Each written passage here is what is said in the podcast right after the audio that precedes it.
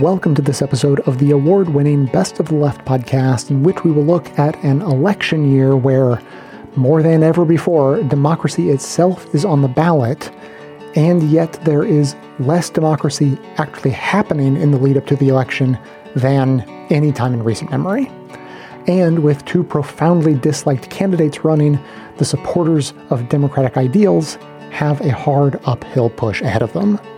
Sources today include The Majority Report, Ring of Fire, The Humanist Report, MSNBC, the NPR Politics Podcast, the Professional Left Podcast, and Allura Nadi, with additional members only clips from Future Hindsight and the NPR Politics Podcast.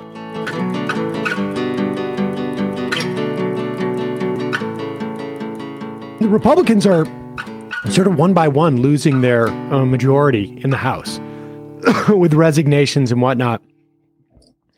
They don't seem also, it seems that Johnson now is like the whole strategy is going to be we're not going to pass any immigration bill whatsoever, uh, even as much as the Democrats are sort of like compromising on it. Where does this leave it? Like, I mean, uh, the Democrats sort of like it, this is sort of almost like uh, it reminds me of of when Obama tried to, uh, uh, you know, cut Social Security and the Freedom Caucus back in 2010 wouldn't say yes. And so the Democrats couldn't come out and campaign, they're going to cut Social Security because it was the Democrats who were willing to offer it. And, and yet, so th- this is what's going to happen when the Republicans just use immigration as a, uh, as a bludgeon on Biden, but, uh, Biden doesn't want to come out and actually defend immigrants in any way. Oh, yes. That's so. There's a few issues like this. This is the big one, though. I would say energy policy is the same, where the Biden administration's slowly moving towards a, pop, a policy that might make um, that that eliminate some of the political problems they see. Except it doesn't because Republicans don't give them credit and Democrats don't like it. And this is this is this is one of them.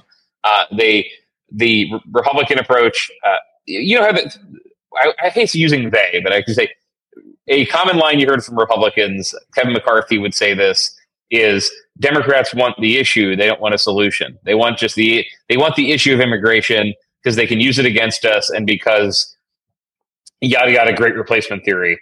Um, side note, that was probably the most um, memorable thing I saw in Iowa was Vivek Ramaswamy was late to an event and Steve King, who had endorsed him, just vamped by talking about the great replacement theory for eight minutes. Uh, oh my but that's their that's how they talk about this is a and they really are, I think, running down the clock. Uh, the expectation from them is in a year and four days, Donald Trump is going to be president again. Why should we agree to anything until Donald Trump is president? Why would you take a deal with with with Joe Biden that you can throw out and say, all right, no deal whatsoever? You saw um, Steve, Stephen Miller, who expects to be back in, in a Trump administration, saying deportations begin at noon on inauguration day so this is mitigating against any any deal is the sense that Republicans have that we can make this is a loser for Biden every day. That there's footage of um, people in New York, migrants living in hotels. We can talk about it. It, it came up a lot in the trail. I mean, I, I, immigration was was a top issue in the exit poll, but also every candidate was saying, uh, "Look at these reports of migrants living in schools in New York." The issue is just great for them, and and uh, one, they don't want any compromises that, that Biden would offer in terms of a path to citizenship, every Republican in this race, even Nikki Haley, who we just started talking about the trying to appeal to Democrats, their position is deport everybody who's here illegally. So if their starting position is deport everybody and they think they're going to win the election, the cost to them is 11 months, 11, 11 plus months of people moving into the, you know, crossing the border and getting asylum, who they can then deport. And right. that's a pretty that's not is that ideal? Well no but it seems like it, mo- it, mostly is making life hell for eric adams and for brandon johnson and for uh, uh, karen bass. So if you are in a cynical mind uh, set which i usually am that's the incentives. Um, what would be good for republicans if there's a deal on immigration and border crossings decrease asylum seekers decrease and biden says look i fixed a problem. Well that's not good for them and that's right. how I, I, I see this issue. I do see it dr- as driven through the presidential campaign, but they're pretty clear on that. Just like if the worst things are for, for Biden, no matter what the human cost is, it. the better they are for us. and I imagine when you're dealing with the Republican electorate, it's it's it's people who are not as engaged in this as maybe you would if you were in a Democratic primaries. But is Biden's support like a complete unmitigated support for Israel and what people are seeing in Gaza? Is that are, are people talking about that in the Republican primary at all? Are you hearing stuff from like non-Republicans as you go around reporting? No, it didn't really. The most that came up in Repub- with Republicans is uh, the Trump argument, which is if, if he was still president, we wouldn't Israel would be fine, never would have been attacked, and it just kind of folds into. Um, they don't even praise Biden for doing things that they agree with. They say, "Yeah, but things are worse, and they wouldn't have been if he was he wasn't there." And he does get no. I'm not saying he should get credit from Democrats. I'm saying he does, but he doesn't get any. I think he he gets uh, the DMFI, AIPAC, etc. Democrats who have worked to beat people they disagree with. They like his policy. They're not f- running ads against him, but you see in all the polling, younger voters don't like what the way that, that Biden's handling this. And I've seen not in Iowa, I've seen Genocide Joe uh, tags posters in in bigger cities. I, have seen. Yeah. I think it has become a problem. It's a it, not in Iowa, but in polling of Michigan, it's clearly a problem. Voters under 35, and this is if you went to college, you didn't go to college, you're white, you're black, whatever. This is like very well known. I think it's very much an age. Yeah. You know, people under the age 40 or 35 is across the board. Yeah. It seems to me there's just a much more yeah. sensitivity to it. You've only and you've only known Netanyahu as like for the most part Benjamin not sorry you've only known Israel as, as Benjamin Netanyahu's Israel. You've only known it as a country that is perfectly safe. Uh, I should say there are attacks, but a country that is able to defend most attacks and and brutal, you know, effectively uh, counterattack, destroy the uh, destroy the anyone who has attacked it as it's done in in Palestine right now. It is not. If you're a boomer, you remember Golda Meir, you remember the country almost yeah. um, almost being destroyed. That's not how young people view Israel. Not to get into a whole tangent. I have not seen a place where that would play out for Biden. Now, in New Hampshire, there are Palestinian Americans who live here, uh, Lebanese Americans who live in the state. There is some opposition, but it's really only in Minnesota, Georgia, and Michigan where this is significant. And when you ask Democrats about it, I asked um, the governor of Minnesota about that a few weeks ago. They just think, yes, we'll we'll get to a point where Trump is the alternative, and if young people see the Trump Biden choice, at best they will um, vote for Biden reluctantly. At worst, they're going to stay home or vote for Cornel West. And they're just not really processing. Okay, we need to change direction because we're going to lose votes on this. Not what, not so far what I've seen.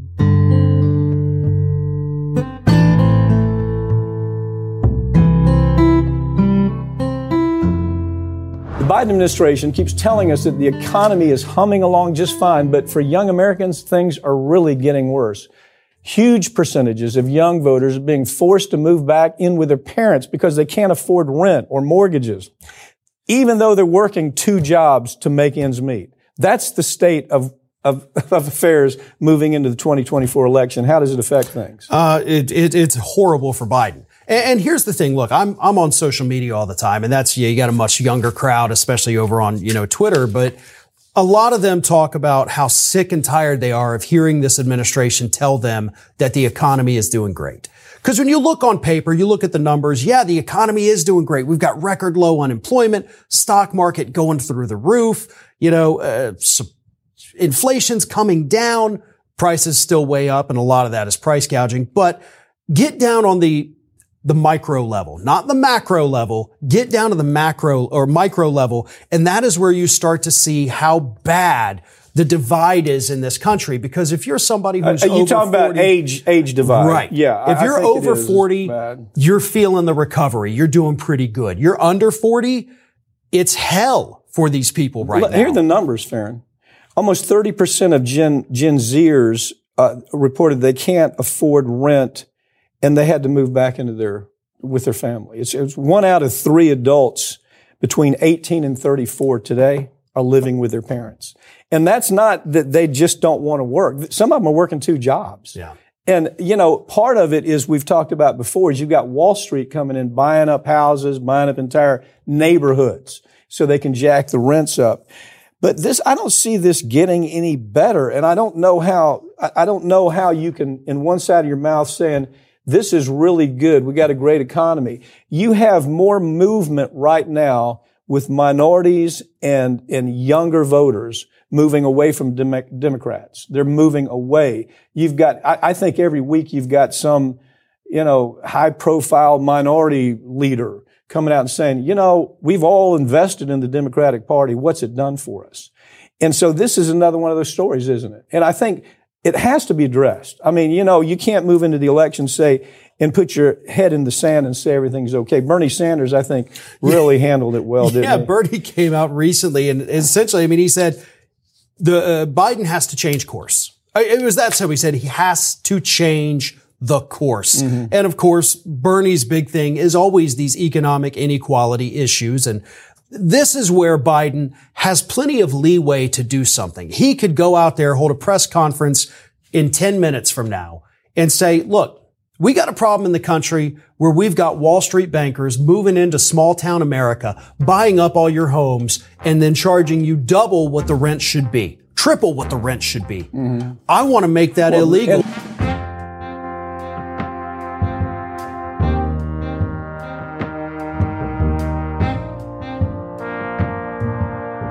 When it comes to young people, the administration seemingly doesn't even have a strategy in place to address their concerns. And I say this because in an interview with Joy Reid on MSNBC, Illinois Governor J.B. Pritzker, who is an advisor to Biden's 2024 campaign, he really did not have a strong answer when he was asked about Biden's weakness with young voters. So let's listen to what he has to say. And then there's a follow up that's even worse. But first, here he is. I think that there is some significant anecdotal evidence that President Biden does have some issues in terms of um, parts of the younger electorate that are not in a good place with him on things like Gaza, on the you know bombing of Yemen. There were just protests outside of the White House this past week. There is some energy that's building, particularly among Arab American voters, Muslim American voters, who say they will not vote for him um, because of his stance on Gaza. Is that is it bedwetting, or is the White House maybe not paying enough attention to real passionate objections to its policies by younger voters that they need to turn out. And I mean younger voters, including younger African American voters. Well, when you're a responsible leader, when you're in office, you have to make tough decisions, no doubt about it. And every time you have to make a tough decision, someone doesn't like it. Uh, the truth is that uh, we've seen Joe Biden uh, underestimated all along uh, in his entire career, and especially in 2020. Uh, in 2024, I think what we're going to see is a real focus on the things that really matter to people's individual lives, to their families, to their communities. And that's, you know, the economy. It means their freedoms. We talked about choice. Uh, I, in a lot of places in the country, people are deeply concerned about gun violence. And uh, we know that Joe Biden has stood up for a uh, ban on assault weapons, and and he has stood up for uh, violence prevention programs in a way that Republicans just want to let go and, frankly, let people shoot each other wherever they may be with as many guns as they may want to have. So. I do think that a focus on the issues that really matter to working families across the United States is going to matter for Joe Biden in a positive way. Now, there are always detractors, right? There are people that even that vote for Donald Trump who don't like things about Donald Trump. But in the end, when people are going to see the two visions for the future of America that young people and people of color across the United States, not to mention the vast majority of American workers, know that it's Joe Biden that's fighting for them and Joe Biden that'll do better for them. Donald Trump will be a disaster for those groups.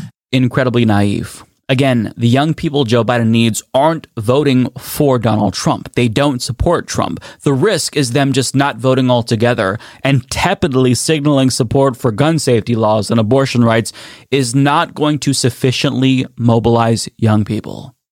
Biden needs a concrete action plan that he talks about nonstop to mobilize these voters.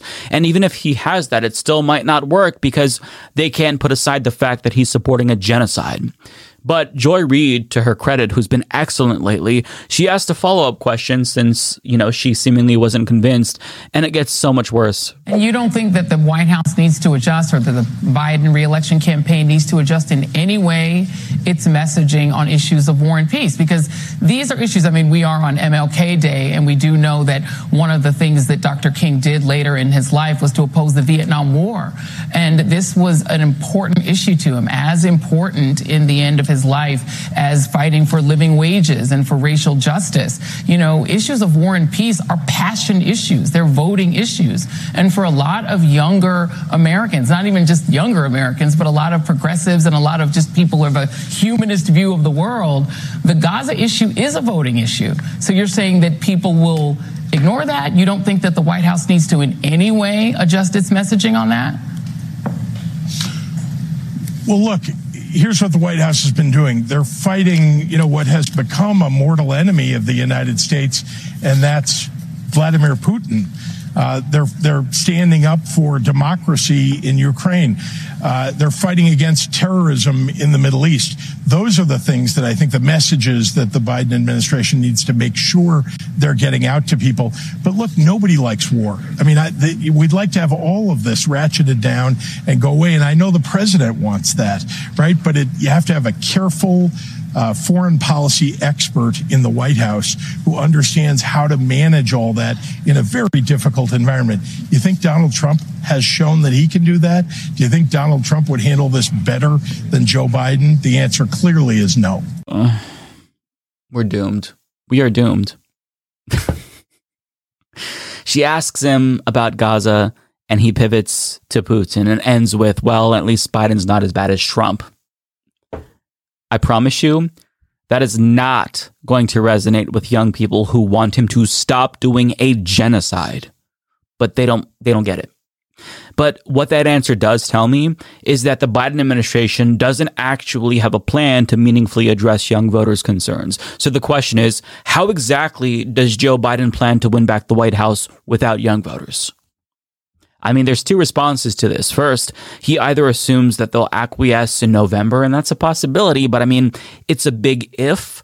And it was a gamble that Hillary Clinton also made in 2016 that didn't pay off. So I don't know that I'd want to make that gamble if I were Joe Biden with how much is at stake. But second, he maybe thinks that he doesn't need young voters. He can just use negative partisanship against Trump again to win over voters, in particular, voters that Trump is losing moderate voters, independents, and um, that seems to be his game plan, right? So after Trump won the Iowa caucus in a landslide, here's what Joe Biden tweeted. Looks like Donald Trump just won Iowa. He's the clear frontrunner on the other side at this point. But here's the thing. This election was always going to be you and me versus extreme MAGA Republicans. It was true yesterday and it'll be true tomorrow. So if you'll notice, he's making a really interesting distinction here. It's us versus extreme MAGA Republicans, meaning not all Republicans are bad, just the most sycophantic Trump Trump supporters. Now, I think that this is uh, naive to an extent because the Republican Party is the party of Donald Trump. So to pretend as if there's this massive swath of Republicans who are just like itching to vote against Trump, I think they're probably going to suck it up and uh, and vote for Trump. So the intent behind this, though, is to signal to moderate Republicans that they are welcome in Joe Biden's coalition. And this is what Joe Scarborough hinted at as well. We're running, he says, against extreme MAGA Republicans. Mika, it's not an us versus them. Joe Biden's not saying all Republicans are bad guys. All Republicans hate the rule of law. All Republicans still are, are, are, are going to to, to Chinese uh, religious cult websites to get their information. No, he's talking about extreme yeah. MAGA Republicans. It makes a difference because there are a lot of Republicans out there mm-hmm. that, again, this is about conversion. There are a lot of independents out there that Joe Biden's going to get voting for him. I think that Joe Scarborough is correct to assume that converting moderates and independents is Joe Biden's strategy here. And in some ways, it could pay off, right? I think that his position on abortion is going to help him with independents, for example, and maybe some moderate Republicans, although not much. But with that being said, it's wishful thinking to believe that you're going to make up enough ground with moderates and independents to account for the hemorrhaging of young support. I'm not saying that you forego the strategy of courting moderates altogether, but it's not a binary choice and it's not something that should be your main strategy. It should be supplemental to your existing strategy of mobilizing young people and your core base, people of color.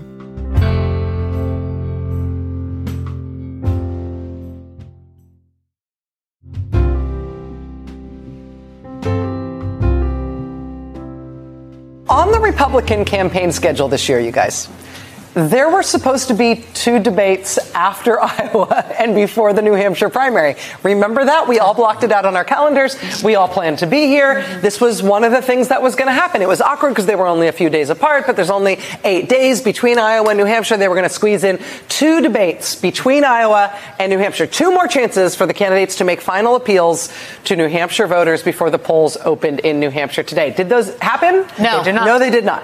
Those debates did not happen because Donald Trump is refusing to debate this year. Nikki Haley said it would be pointless to hold another debate without Trump when, in her words, Ron DeSantis was closer to zero than he was to her. So why would she bother talking to him? This is sort of a fair point, but that does mean there were no New Hampshire debates at all. Now, my in laws live in New Hampshire. I have lots of family and lots of acquaintances in New Hampshire. I spend lots of time in New Hampshire.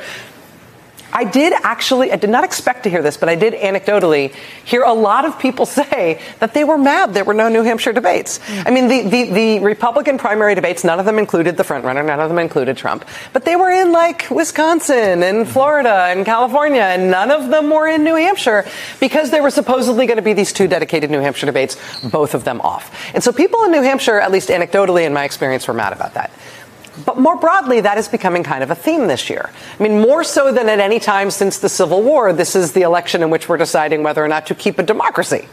But there's not very much democracy in this contest thus far, right? With an incumbent president, anytime, which is true anytime you have an incumbent president, there's no real primary on the Democratic side.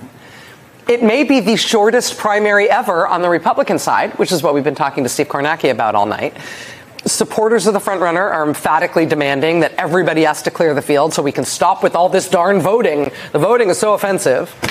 We've got no debates for the Democratic nominee. We've got no debates for the likely Republican nominee.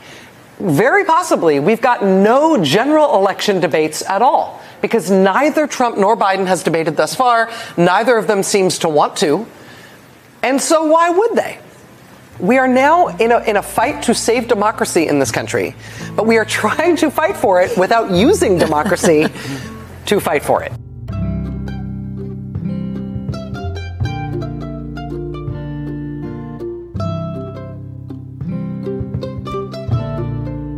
It's been three years since the January 6 attack at the Capitol. The insurrection has changed the way America talks about democracy. President Biden gave a speech today near Valley Forge, Pennsylvania. Of course, that's a famous Revolutionary War site, so there's a significance in picking that as a location for a campaign event. Biden framed the 2024 election as an inflection point where Americans have to decide whether or not democracy and democratic values are what the country believes in. Today, I make this sacred pledge to you the defense, protection, and preservation of American democracy will remain, as it has been, the central cause of my presidency. Sue, Biden's campaign in 2020 said they were fighting, quote, a battle for the soul of the nation. And now you can hear him using the events of January 6th specifically as like a stark example of, you know, this is what the country faces if Trump is reelected. Sure. I mean, there's clearly connective tissue here between yeah. Joe Biden's reason for running the first time in 2020, which he said was in response to Trump's reaction to the racist uprising in Charlottesville, healing a soul of a nation, re- protecting and defending American norms. And again, in 2024, he said today that it would be the central cause of his presidency. Yeah. What I find interesting about this speech is it's what I would kind of call a better angel speech. Mm. It's just speaking to the ideals and values of American citizens. It wasn't a policy speech. He was not running on an agenda. There was nothing affirmative that he would do as president. It was basically just making the case for keeping things the way they are, for preserving the powers of the presidency as they exist today, in contrast to his likely opponent, who is very openly running on remaking the idea of how far executive power should go, uh, having a much more emboldened executive. And frankly, as Joe Biden said today, Donald Trump has also been very clear that he would use the power of his office to exact revenge on his political enemies. I think one big challenge that Biden is facing when we look at the American electorate is that he's losing the audience, if you will, in terms of what role Trump is played or has played in the January 6th attack. And we see that in a recent poll by the Washington Post and the University of Maryland that within a three year span, we've seen the percentage of Americans who see that Trump played a role in the siege. That number has declined. This poll found that that number was at about 53%. That's down from 60% yeah. in 2021. So this is clearly on the mind of the president and the Biden Harris campaign because they're trying to fight that narrative back. The House uh, Select January 6th committee is no longer out there telling their part of the story in terms of what they found in their bipartisan investigation, and Republicans have been able to fill in that gap with more disinformation. I do think that to me might speak to how much of Biden's speech today was backward looking, yeah. sort yeah. of recounting the events of right. January 6th and recounting all the court challenges to the election and the legitimacy of it because in some ways either m- many Americans have forgotten or don't view it the same way. They don't right. blame Trump to the same extent that the president does. And it was almost like a, a history lesson. Right. Let me remind you of what my opponent did. And yes, there was an element of it that was about this year in this election, but it, I was surprised at the balance of how much of it was backward looking versus right. the, the question put to the country in, you know, the coming 11 months. Yeah. And you can also see Trump kind of making the same argument, right? Like as I was watching Biden's speech, I was like my inbox was getting a lot of Trump. You know, the the Democrats are a threat to democracy. You know, he's also making the case that his campaign is about protecting democracy from the threat they see from Biden and Democrats, mostly on issues of like free speech and stuff like that. That is true from a conservative standpoint, you could argue that they don't like the direction that liberals and Democrats are taking the country in. But I also think when we talk about this, we have to make clear that a lot of Republicans' views are predicated on false yeah. information. Mm-hmm. Sure, you might think democracy is at stake if you think that Joe Biden stole an election, right? right. Like if you think the pres- the sitting president is illegitimately elected, you would say, yeah, of course democracy is at stake in right. 2024. That same Washington Post poll that Claudia referenced also indicated that a third of self identified Republicans believe that January 6th was orchestrated mm. by the FBI. It's b- based on a conspiracy theory. That's not an insignificant no. portion of Republican voters. So, yes, Republican voters and Donald Trump continues to falsely allege that the election was stolen. He continues to stoke all of these conspiratorial ideas. So I think that we have to keep that in context when we talk about, you know, voters seeing democracy on the ballot. A lot of voters see democracy on the ballot based off of false information.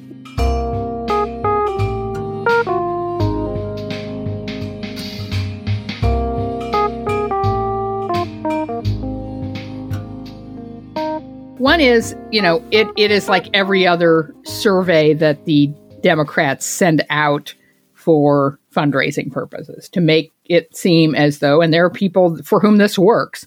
You know, they oh they want to hear what I think, so I'll fill out this survey and send it in with a check, and that'll, mm-hmm. you know, they whether they do anything with it or not is immaterial. Uh, first thing they want is your email address, of course, and your mm-hmm. cell phone number. Uh, and then the questions are section one, we want to understand the beliefs of voters like you. Which of the below best describes you? Very liberal, somewhat liberal, moderate, somewhat conservative, very conservative, I don't know, or other. Independent. I'm an independent. Independent isn't in there. I'm an independent. Isn't that weird? Yeah. Section two, on a scale of one to five, one being not involved and five being very involved, how much do you plan to be involved in elections in 2024? Mm-hmm. Section three, in what ways do you plan to help Democrats win their races? And there's signing petitions, hosting an event, uh, volunteering to call voters or text message voters, knocking on doors, helping to register voters. None of the above, I'm not sure. Okay. Uh, there's no physically threatened Republican voters or changing Physically road signs. threatened or- Republican voters is not on here okay, all right, fine. because we don't work that way. No. That's a different survey. Oh, oh, okay, okay. Now, here is the workshopped and focus grouped question that made me think okay, this is podcastable. Section four What are some of the key issues keeping you up at night? Please Well- choose three. Will there be a season six of Fargo? Why isn't Margot Robbie nominated for a goddamn Academy Award? that goes under other. It keeps me awake at night. Joe Biden, fix this shit. Fix it now. Why was the director of Barbie denied a nomination? Yes, When the Uh, picture gets a Best Picture nomination. Yeah. she got Best Picture, but Yeah. okay. So uh, please choose three. I don't know how you could choose three of these, but uh, attacks on GOP attacks on b- abortion access, our nation's ongoing gun violence epidemic, the climate crisis, book bans and attacks on our public school teachers, Republicans trying to reverse our historic progress on LGBTQ plus rights, the global rise of far right ideologies, and other. And I just thought the keeping you up at night thing Mhm. Is a really critical choice. Yes. And it proves to me that someone in the Biden world is actually tapping into the anger and anxiety of Democratic voters. Yeah. That's the, and you that's don't see it on the media. You don't you, we do not get a voice on MSNBC. They are too busy desperately looking for Nikki Haley voters Yeah. To show that independents and moderates want, you know, a different thing other than the message that Donald Trump is sending. Well, th th there's that anecdote from I think New Hampshire or Iowa where a reporter was looking for some local color and ended up talking to a New York Times editor Yeah. because yeah. there's not enough bodies to go around. But it's like you know we and it- it's become New York Times pitch bot. You know Yes, we wanted to know thing, what yeah.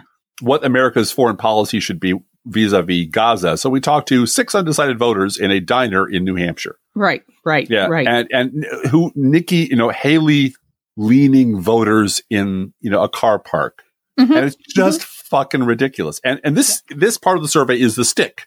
This Yes, is this yes. is what's coming if you don't fix this shit.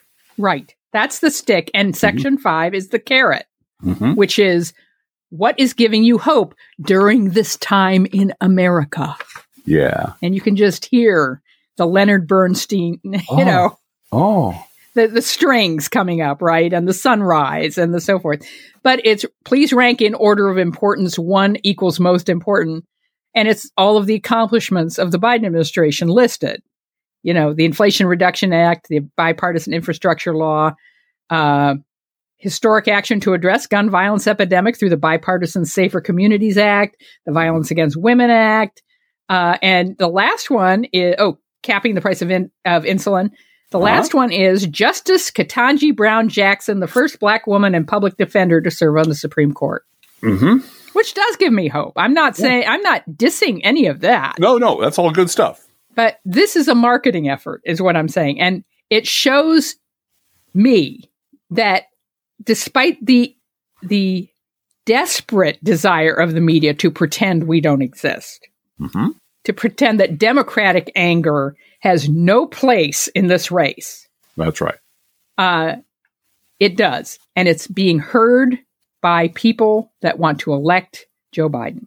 Well, and Um, I, I there was it a- also it also flies in the face of the constant dumbing down of messaging, which is, you know, voters can only think about one thing. Mhm. It's got to Yeah, be about yeah. abortion or democracy or the economy. It can't be like two things or three things No. or nine things because you It know totally human beings. can. you- Well, human beings in their house, you know, at home here, we can only think of one thing at once. You know, I must get coffee, therefore the cat's starved because I can't possibly feed the cats and Right, get coffee at the right. same time. I my my little brain just doesn't work that way. No, people can be distressed about multiple things. Mhm. And you can be really pissed at Joe Biden about some things and really look at him and go, on the other hand, all these other things are going very well and the alternative is so horrifying. I don't I'm willing to give him my vote because on balance there's no contest between these two. As Yeah. opposed to Yeah. you got to pick democracy or abortion or economy. There's nothing and that And might the- work for Republican The voters. who are- person who has proved that you can be subtle about these issues Yeah. is Kamala Harris. Yeah, I was going to say Kamala. her messaging all week on the in the anniversary of Roe has been you can have strong religious beliefs about abortion. You can believe that you would never get one.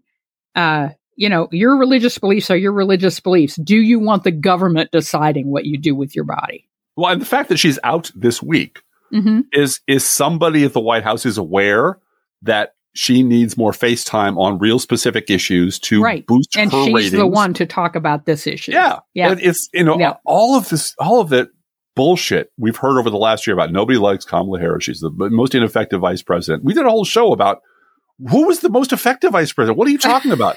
vice president's job is Dan to Quayle? What?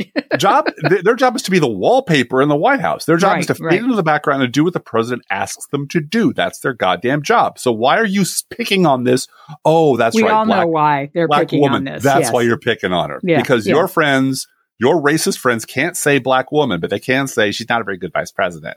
Mhm. Well, she's a fine vice president. I'm very happy she's vice president, and putting Yeah. her in front of a microphone on issues that she's very good at talking about is a tremendous asset to It's the Biden administration. phenomenal asset, and with the anniversary, timing it with the anniversary Absolutely. makes the news media have a slot for it. Ah, they got it. love anniversaries. Yes, they do.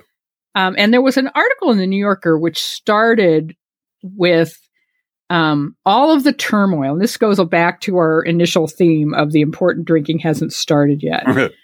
the entire year that we're going to have of election turmoil Mhm. is going to end on election night with everyone focused on the Philadelphia suburbs and Maricopa County, Arizona. Right. And remember that. Mm-hmm. Um, and that doesn't mean don't vote. No, no, no, That no. that means get out and vote. right. And especially in the House races, especially in your local races, the headliners, Trump versus Biden, is really just that. It's a headliner to get all of these other races filled with the right people.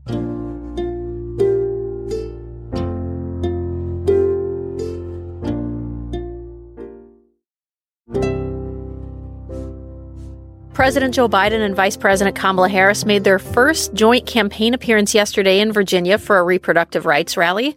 They were joined by Second Gentleman Doug Emhoff, who told the crowd that abortion is not just a women's issue, it's everyone's issue. Meanwhile, First Lady Jill Biden recounted the story of a friend in high school who became pregnant. And Jill Biden warned the crowd of how the nation was returning to a time of shame, secrecy, silence, danger, and even death. Deepa, abortion is clearly a really, really big topic. It has been in the last couple of national elections. So let's talk about this. Vice President Harris spoke before the president, and this was her second event this week where she spoke directly about reproductive rights. And then President Joe Biden also spoke on abortion, which is not a topic he talks on a whole lot. So what was their messaging like overall? And do the two differ in how they talk about it?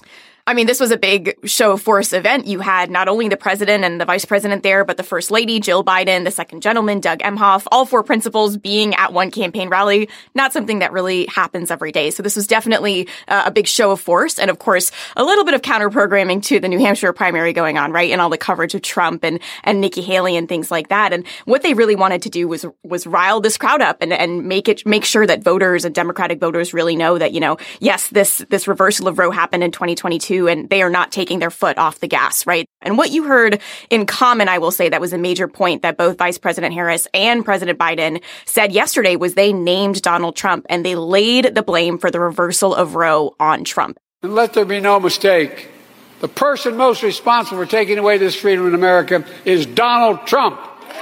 And you're right, Danielle, to point out that, you know, this is not a topic that we hear Joe Biden talk about all that often. You know, he uh, has an interesting history uh, with his own personal beliefs on abortion. He is, of course, a practicing Catholic and has kind of said in the past that, you know, he's not really big on abortion, but he is really supportive of Roe. So what you heard a little bit differently yesterday is Biden kind of emphasizing that, you know, this is, this is something that he strongly believes is cruel. The cruelty is astounding.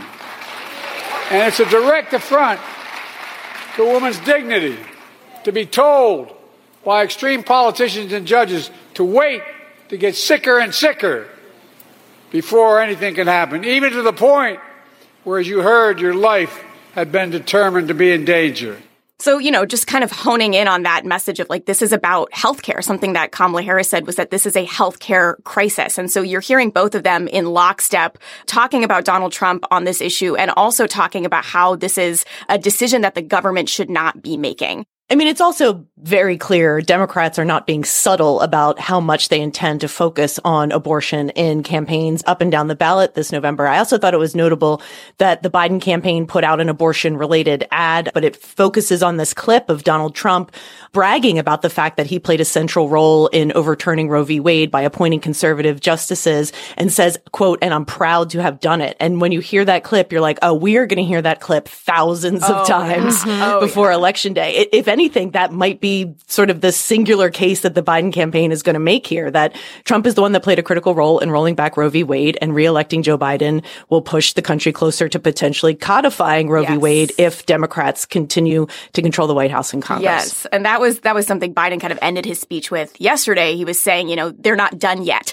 Like, yes, Donald Trump is proud to, you know, have made the Roe reversal possible and also like that a national abortion ban is on the table. Very much that momentum of like, yes, this happened as in in the past and like it is still actively happening. And it is relatively rare for Joe Biden to do a whole event, a whole speech like this, focusing on abortion and reproductive rights. And I know that some reproductive rights supporters, for example, aren't super enthusiastic about him on the topic, therefore, they might not even trust him. It strikes me that his past on this, his Catholic faith, uh, which he cites in his stances on this, that this all could cut two ways. One is, yeah, it might not enthuse some of the more enthusiastic abortion rights supporters, but on the other hand, is it possible that his history of, I guess you could say, moderation could appeal to people who are more in the middle? You know, I was kind of wondering the same thing is that like, what is the role for Joe Biden here to speak out on this issue? Because look at his counterpart, right? Like Kamala Harris is the most effective messenger on this from the White House. I mean, we have a woman vice president. She's someone who not only, you know, is a woman and can speak uh, from her own personal identity, right? But also like was a prosecutor and, and has specifically gone into the law. And she tells this story a little bit more often now, which I think is also tr- interesting about how she decided to become a lawyer because of her own history of having a friend in high school. You mentioned that Jill Biden was talking about her friend in high school and that, that experience. Kamala Harris had a friend in high school who was being molested. And that kind of was one of the, the reasons that she wanted to become a lawyer to focus on crimes against women and children. And she's been sharing that a lot more on the trail as well. You know, there, you have that in the White House and, and, and she's there and she's upfront and she's traveling and, and carrying on that message. So I think there is kind of this, this backseat role for Biden in a way where he, you know, has to uh, kind of come and, and talk about this. But that question of who is he reaching, I think is, is really interesting. I will say, I think, you know, a lot of folks will point out that his, his record has never been to restrict uh, the right to Sure. have choice. So, you know, while people are like maybe not uh, super enthusiastic on on his history in terms of the issue writ large, like he is uh, someone who supports the right to choose, obviously. And so I think they're just happy to see him out and talking about it. There's also no more gray area in politics on the issue of abortion. When Joe Biden first got into office many, many years ago, it was a much more complex debate, especially for Democrats. There was a lot of Democrats at the time when he was coming up through politics that were abortion opponents. And this has been one of those dividing issues where I don't believe there is a single, what you would call pro-life Democrat left in Congress, with the exception of maybe Henry Cuellar in Texas. But even he has support for abortion rights to some extent. And there's very few or almost no Republicans left who support abortion rights, with the exception in the Senate of senators like Lisa Murkowski and Susan Collins. So even if a voter who's passionate about this issue doesn't believe that Joe Biden shares their passion for the issue, there should be no doubt among voters of which party would vote to expand abortion rights and which party would not, because there's there's no middle anymore on that area in elected office.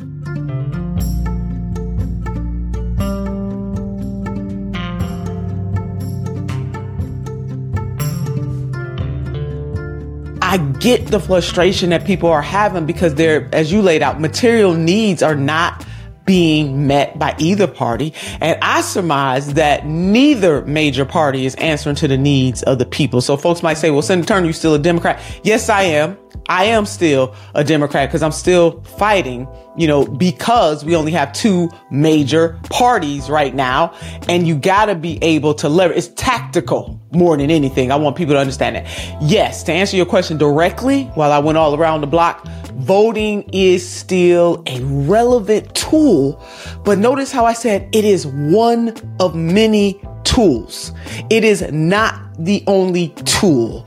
It will not come and save us immediately. There are other things that we, conscious minded people, should be doing in and around and before elections because election is the last, it's the last leg of, of the of the race. It's not the first leg. We got to be out there agitating. We got to agitate, aggravate, push for the things that we want to see elected officials do. We have to organize. You know, Michael Render, aka Killer Mike, a dear friend of mine, he has a saying that I think fits for anybody that's in organizing, and it's plan, plot, organize, strategize, and mobilize. That is what we must be doing at all times. Voting in and of itself is not going to be the thing that gets us there. We got to do the other things in and around it. And we have to be engaged as a community beyond just federal politics who's in the state houses and governor's mansions matter. Who's on the regional level or what we would call the county level of government matters. Who's on school boards matter and who serves on the, on the local levels of government matter. So when people say the off year election, as far as I'm concerned, there is no year that's off because every single year, no matter where you live, there are either issues on the ballot or there's somebody on the ballot who sits in the judiciary matters too. So we got to be on and popping. Like every administration is going to be the adversary of the people, the oppositional force we have to try to move or fight through. So you vote for the outcome easiest for you to fight. And as someone on the left, I can fight the Democrats. But I, we, have absolutely no ability to fight or push the Republicans. Republicans don't care if we oppose their agenda or don't approve of what they're doing. Ah, ah, ah. They do care, actually because they love it when we oppose what they're doing. You cannot pressure a, a someone as someone who's an activist on the left. You cannot pressure somebody who is a Republican. So you know that's and that goes to all the potential energy wasted during the four years of Trump. Like all the potential pressure that could have been on Hillary for other things were spent on hoping Trump doesn't steal the next election. Like it was just yeah. the focus is completely off of anything material because you can't expect a Republican president and the party controlling Congress to do anything for your life. So it's all about, you know, trying to uh, prevent just how bad what they're going to do is, which you can argue in some ways is also when Democrats are in power too, but it's still it's it's to much different degrees. And people also I think get get caught up in this idea that oh, if I vote for this person, then then I can't complain. Which is I, I don't know who thought this idea up, but that's ridiculous. Like, yeah, no, just because it's, you voted for, say, uh, Kathy Hochul or uh, Hochul, whatever her name is, it, just because you voted for her doesn't mean you now have to support everything she does. No, you you get to criticize, you get to push, you get to pressure in however way, whoever's in power, whoever you right. want. Because, but the difference being with a Democrat in power, there is more of a, a potential there to actually have some impact because it is a Democratic uh, politician, and they they have to worry about losing some votes from some people. So they yeah. have to speak to some of those issues, some of those groups that otherwise a Republican would not be caring about at all. It's so the, the thing that I'm sure you're going to get in this video is that we are working against our own best interest by keeping them in power. And to me, that fundamentally misunderstands the nature of power. Yeah. We are not keeping them in power, right? We are the only check on the power they actually get from all these other institutions, systems, uh, that we suffer under. So we don't keep them like they're going to be there regardless. Or somebody worse is going to be there that we can't check at all. Although this election is probably a little bit different because I think this is going to come down to Trump versus Biden, probably. And if that's the case, I think that a lot of voters, particularly liberals and lefties, are going to see that this is more about democracy than anything else. Like, this is kind of make or break. Like, to me, I'm not going to vote for Joe Biden because I think that he is going to uh, do anything about my student loan debt or expand healthcare at all. I'm voting for him because he's not Donald Trump. And I think that that really matters, even if I know that he's not going to like benefit me in any way, shape, or form, politically speaking. And I know that I can't really push him left. I'm voting for him because he's not Trump. It's as simple as that. Yeah, so I feel like I have the best take on this. nobody, nobody, nobody's gonna be better than what I'm about to give you right here. Right? Vote like you wash your hands. The same energy that you, when you take a shit, or you or you or you play you outside, or you you've been doing something, right? You wash your hands. You don't wash your hands because you like to. You don't wash your hands to keep you from getting shot or keep you from getting cancer or anything like that. You wash your hands because it's a basic, minimal thing you can do to lower the risk of catching some bullshit. Yes. Yes. And, and like the thing, the thing that I think people struggle with is they want, we've been taught voting is like this bigger, more profound thing that Yeah. we are, we are who we vote for. We identify with the party we represent. We wear the colors, we fly the flags and shit. And like, I get it. I was there like 2008 FD had, had the Hope shirt, had the big O, was playing Will I Am. You know what I'm saying? I was in there. And then 2012 FD was like, ah, it don't make, it don't make that much difference. you know what I'm saying? It- especially so like if I if I didn't live in Georgia, yeah, I might vote for uh Cornel West. I might vote for insert random here that's not doesn't have a real chance as a as a personal statement or as a as a branding strategy or some shit. Yeah. I live I live in a low key swing state. Yeah. So I'm gonna vote for I'm gonna vote for Joe Biden. Yeah. I'm gonna do it.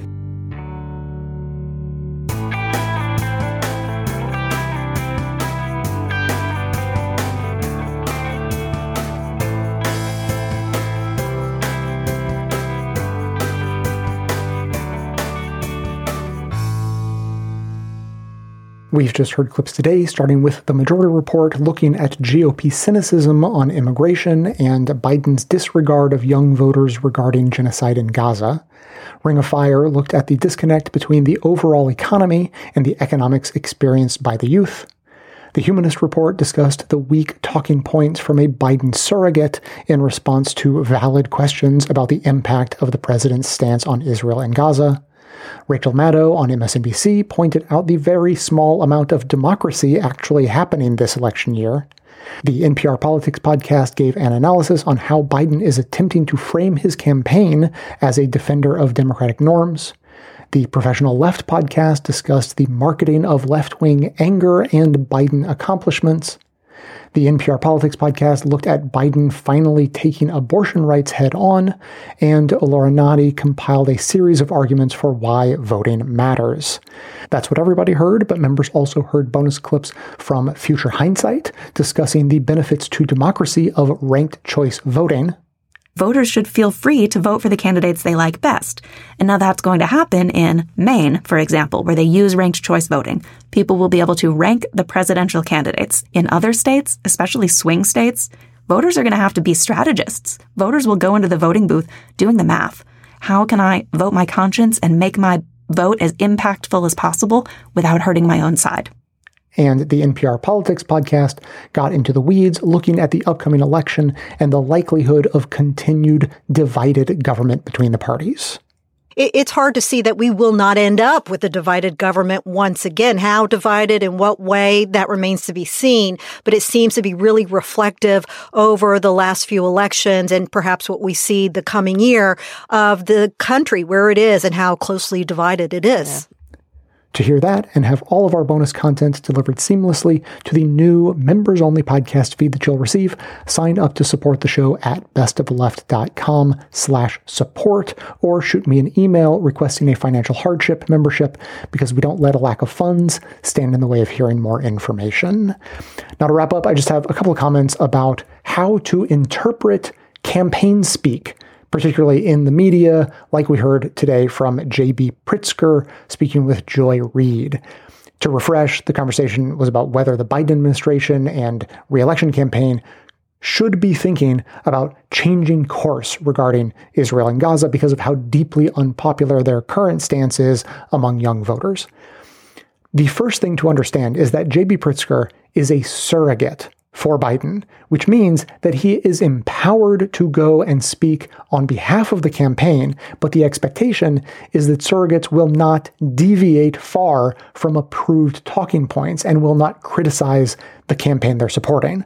So, Joy Reid was asking questions of Pritzker about whether he would advise Biden to change course on how fervently they've been supporting Israel, and he gave very evasive answers that redirected the discussion.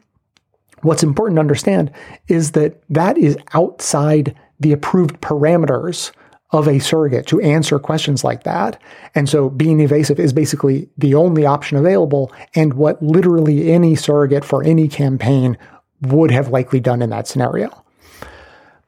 Now, I understand that the point I'm making may sound like only a slight difference, but I actually think it's an important distinction we should think of Biden and his close circle of communication strategists, the ones actually empowered to change messaging of the Biden White House and campaign, as, for this analogy, we'll call them humans. Full thinking, feeling, logic using humans.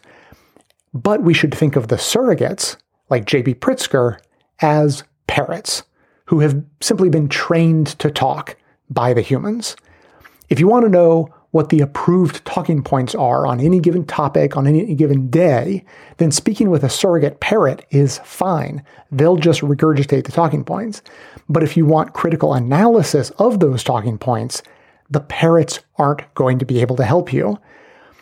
Now, at this point, I know this sounds like media criticism so far, but it isn't. And I'm actually trying to drill down into something deeper as a viewer or listener of that conversation, it is not illogical to see a Biden surrogate ostensibly representing the Biden campaign being evasive about Israel and conclude that it is the policy of the Biden campaign to be evasive about Israel, right? But I'm pointing out an alternate reason for that evasiveness, which includes first, understanding how surrogates work, and second, understanding the fourth dimension of politics, which is time it's pretty clear that when that interview was recorded, Biden's team hadn't figured out what to do or say about Israel yet. But it doesn't mean that they won't.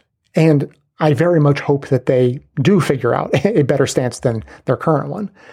And if the humans in charge come up with some new talking points based on a pivot in their stance, for instance, you can be sure that the surrogates will be the first to hear about it and will be out in force parroting whatever the new message is. So, what I'm saying is that we shouldn't despair, like the guy from the Humanist Report did on the show today, because a Biden surrogate couldn't give a good answer on Israel and evaded his way out of it with some other weak talking points about Biden being better than Trump. We have to simply understand what the game is that's being played and how it's played then keep the pressure up because it really does make a difference. So here's a different example. I was reading a bunch of articles this week about what Biden needs to do to win the election, and two of them discussed his seeming aversion to talking very much about abortion. During his big campaign kickoff speech, that was supposed to be like the opening salvo of his campaign, abortion wasn't even mentioned once. At least one of the articles uh, titled Biden is whiffing it on the most important issue for Democrats. This is from Slate magazine. You know, that, that, that was written this past week with the anniversary of the overturning of Roe versus Wade in mind. And it mentioned that Kamala Harris was reportedly about to go on an abortion rights tour of the US, but that Biden himself really hasn't put it as high enough of a priority. And then two days after that article came out, I'm not saying that the two are connected, but you know the timing, uh, and and obviously the anniversary of the overturning of Roe is relevant to all of it. A couple days after that article came out, Biden gave a major speech standing in front of a giant "Restore Roe" sign. The point is that pressure works. Politicians pivot and new messaging is always being developed along with new policy stances. Obviously, that article from Slate was not the first criticism the administration had gotten or, or, you know the Biden campaign had gotten on needing to be more full-throated about their support of abortion rights. It was likely, you know, one of the last pieces of criticism before they rolled out their big abortion rights sort of element of their campaign, right? Joe Biden front and center. And maybe it's true that he's usually not very comfortable talking about that issue. He has a weird history, you know, Catholicism and, uh, you know, discomfort talking about it. But it kind of sounds like he's coming around. And that definitely happened in large part because of outside pressure. So back to the surrogates, you know, wishing that they would be less mealy mouthed in the media when they don't have any talking points is like being frustrated at a parrot when you ask them, like, look, I get it that you want a cracker, but what I'm asking is why do you and other parrots seem to like crackers so much when they're not even part of your natural diet? Do we even know the health effects of crackers on parrots? What sort of answer do you expect to get from that parrot, right? However, making surrogates and by extension the campaign look foolish on national television when they can't get their messaging straight is a great way to put the pressure on. People like Pritzker don't want to look foolish and feel like they're being hung out to dry while trying to prop up the campaign. I can certainly imagine someone like that calling up Biden or his communications team and demanding that they work up some better talking points and ideally a better policy stance on Israel so that they can all stop looking like fools every time that question comes up from journalists. And it is sure to continue to come up. So does all that make sense? You know, basically, don't despair about the inflexibility of a politician just because their surrogate answers difficult questions inflexibly. And understand that pressure really does work for forcing politicians to change not only their tune, but the tune that'll be parroted throughout the campaign surrogate expanded universe. So keep making demands for Biden to improve his policies, his stances, his messaging, and, as was made very clear by the last clip of the show today, don't lose sight of the bigger picture all at the same time. That is going to be it for today. As always, keep the comments coming in. I would love to hear your thoughts or questions about this or anything else. You can leave us a voicemail or send us a text at 202 999 3991 or simply email me to Jay at bestoftheleft.com. Thanks to everyone for listening. Thanks to Dion Clark and Aaron Clayton for their research work for the show and participation in our bonus episodes. Thanks to our transcriptionist trio, Ken, Brian, and Ben, for their volunteer work helping put our transcripts together. Thanks to Amanda Hoffman for all of her work on our social media outlets, activism segments, graphic designing, webmastering, and bonus show co hosting. And thanks to those who already support the show by becoming a member or purchasing gift memberships. You can join them by signing up today at bestoftheleft.com slash support through our Patreon page or from right inside the Apple Podcast app. Membership is how you get instant access to our incredibly good and often funny bonus episodes, in addition to there being extra content, no ads, and chapter markers in all of our regular episodes, all through your regular podcast player, and that would be greatly appreciated. You'll find that link in the show notes, along with our link to join our Discord community, where you can also continue the discussion. So, coming to you from far outside the conventional wisdom of Washington, D.C., my name is Jay, and this has been the Best of the Left podcast, coming to you twice weekly, thanks entirely to the members and donors to the show from bestoftheleft.com.